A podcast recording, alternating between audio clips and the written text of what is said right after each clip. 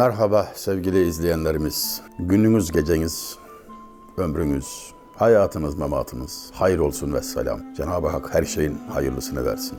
Musa aleyhisselam arz etti. Ya Rabbi rü'yetini de senden istiyorum.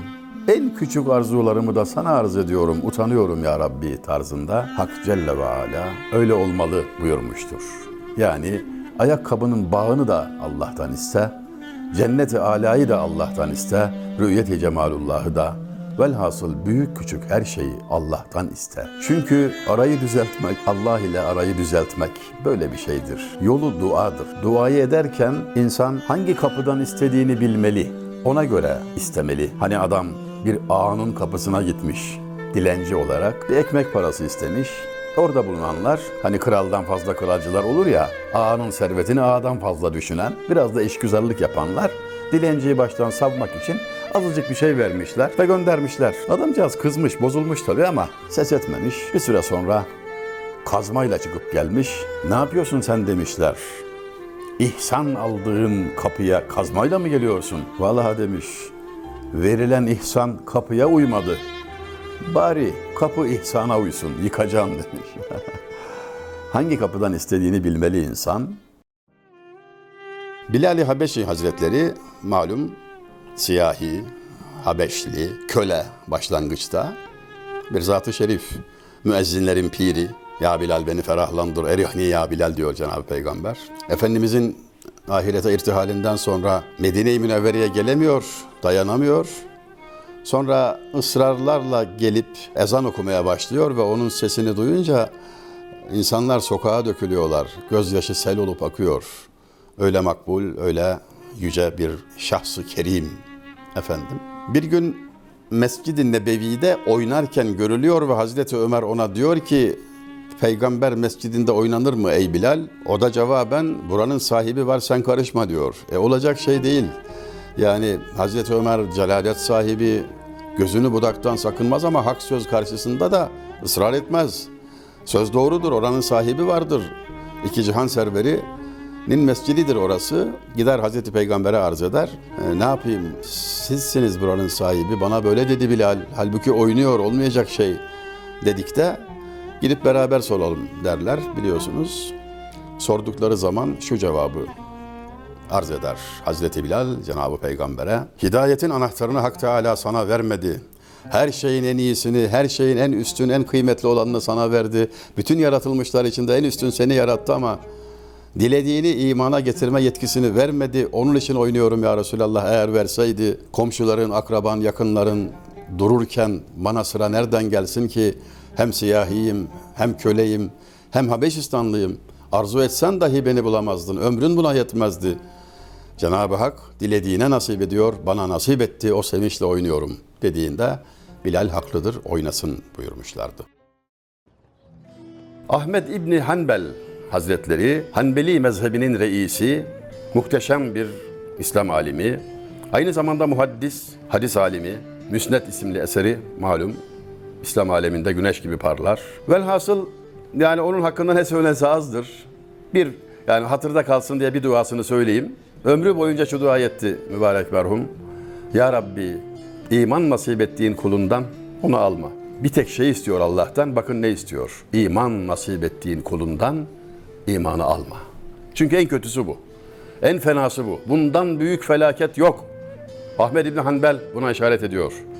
Allah rahmet etsin. Onun çok sevdiği bir zat var. Abdullah bin Mübarek. Aralarında 50 yaş civarında da fark var. Ahmed İbni Hanbel genç. Öyle seviyor ki yani ömrü boyunca hasretle onu anıyor. Bir göz görmeye canlar verecek derecede seviyor. Gün geliyor, kendisi de yaşlanıyor ve bir gün kapı çalıyor. Çocuklar bakıyorlar, gelen o. Abdullah bin Mübarek. Sevinçle içeri koşuyorlar. Baba o geldi diyorlar. Çok sevineceğini, hasta halinde, yaşlı halinde çocuk gibi neşeleneceğini ümit ediyorlar ama hayret Ahmed İbni Hanbel birden ciddileşiyor, kaşı yıkılıyor. Biraz düşündükten sonra selam söyleyin, dönsünler diyor. Görüşemeyiz. Çocuklar şaşkın. Kırılacak diye korkuyorlar ama emri yerine getiriyorlar. Bakıyorlar ki bir kırılma falan yok. Peki yavrum selamımızı söyle deyip dönüyor Abdullah bin Mübarek. Babacığım niye böyle yaptınız? Ömrünüzce onu özlediniz. Ne olurdu bir göz görseydiniz? Yavrum kavuşmak güzel ama ayrılmak mukadderdir burası dünya. Eninde sonunda vedalaşacaktık. Dakikalar sürse de saatler sürse de beraberliğimiz ve o giderken dayanamazdım. Sizi yetim bırakmak istemedim. Ayrılık olmayan yere randevu verdim diyor.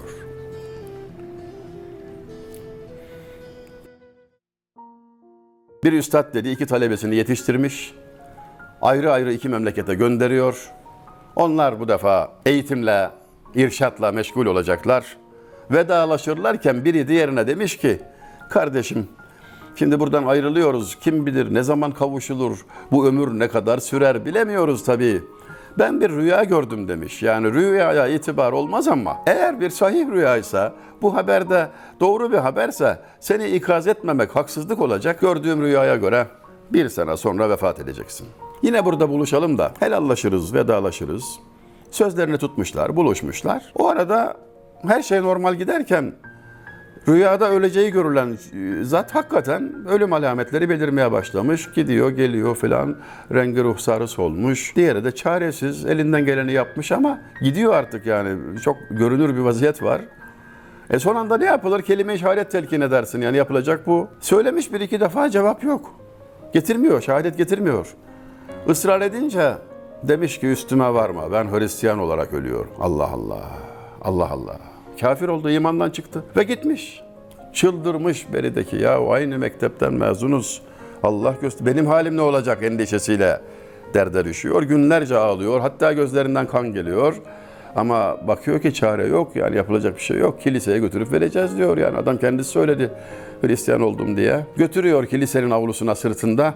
Bakıyor ki orada bir feryat figan. Efendim Nasara çığlık çığlığa ağlıyorlar. Ne oldu size? E, papazımız öldü diyorlar. Tamam yani çok fazla bir şey var burada. Feryat var yani. Matem var. Yaşlıymış da biz öldüğüne değil Müslüman olarak öldüğüne ağlıyoruz. Ölmeden bir gün önce şehadet getirdi Müslüman oldu. Ondan alıyoruz diyorlar. ha diyor anlaşıldı. Alın ölünüzü verin ölümüzü. Eski arkadaşını bırakıp eski papazı götürüyor İslam mezarlığına defnediyor.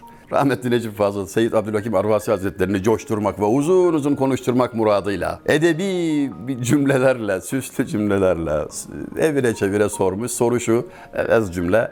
Size kavuşmak nasıl olur? Sizi tanımak neye bağlıdır? Sizden istifade etmek için altyapı ne lazım filan falan. Yani ümit ediyor ki saatler süren bir sohbete medar olur. Abdülhakim Efendi'nin cevabı çok kısa olmuştur. Gözlerini gözlerine dikmiş. Necip, nasip meselesi demiştir. Sultan Abdülhamit merhum, ikinci Abdülhamit böyle benim gibi makamında otururken gördüm ben onun masasını öyle gösterişli falan bir masa değil. Yani benimki daha süslü sanki. Birisi kapıdan girdiğinde şunu yaparmış. Daha önceden tedbir alır uzak bir yere kalem koyar. Kapıdan birisi girince kalemi almak istiyormuş gibi kalkarak geleni ayakta karşılarmış. Lütfen inceliğe dikkat edelim. Yani o gelen kişiyi ayakta karşılasa adam fena halde ezilecek. Yani sultan, halife sultan ayağa kalkıyor. Hakikaten adam ezilir perişan olur yani. O nezaket karşısında ne yapacağını bilemez, eli ayağa dolaşır. Hem kalkıyor, yani onu ayakta karşılıyor ama bunu o maksatla yapmamış gibi, kalem almak için doğrulmuş gibi de kamufle ediyor. İncelik böyle bir şey. Yani denilmemiş miydi? İslamlık, ince insanlık, tasavvuf, ince Müslümanlık. Malazgirt Muharebesi'nde 1'e 4 kuvvet karşısında Alparslan merhum akla ziyan bir zafer elde ettikten sonra Roman Diyojen'i esir aldı ve kendisine sordu. Ben senin esirin olsaydım ne yapardım? Ve Roman Diyojen dürüst bir cevap verdi. Seni parçalar, her parçanı memleketin her tarafında gezdirirdim. Yani evvela hatta dahası var. Diri olarak kafes içinde gezdirirdim memlekette. Sonra parçalar parçalarını ülkeye dağıtırdım. Hakikaten mü- müthiş bir vahşet projesi. Benim ne yapacağımı tahmin ediyorsun dediğinde Roman Diyojen, alemi herkes kendi gibi bilir ya, e benzer bir şey yaparsın herhalde diyor. Benim sana cezam seni affediyorum dedi. Affetti. Üstelik geldiği yere sağ salim gö- götürülmek üzere adam tuttu, takım hazırladı, korumayla beraber selametle teslim edildi. Fakat garip olan şudur ki teslim alanlar mağlup komutana kendi düşündüğünü tatbik ettiler.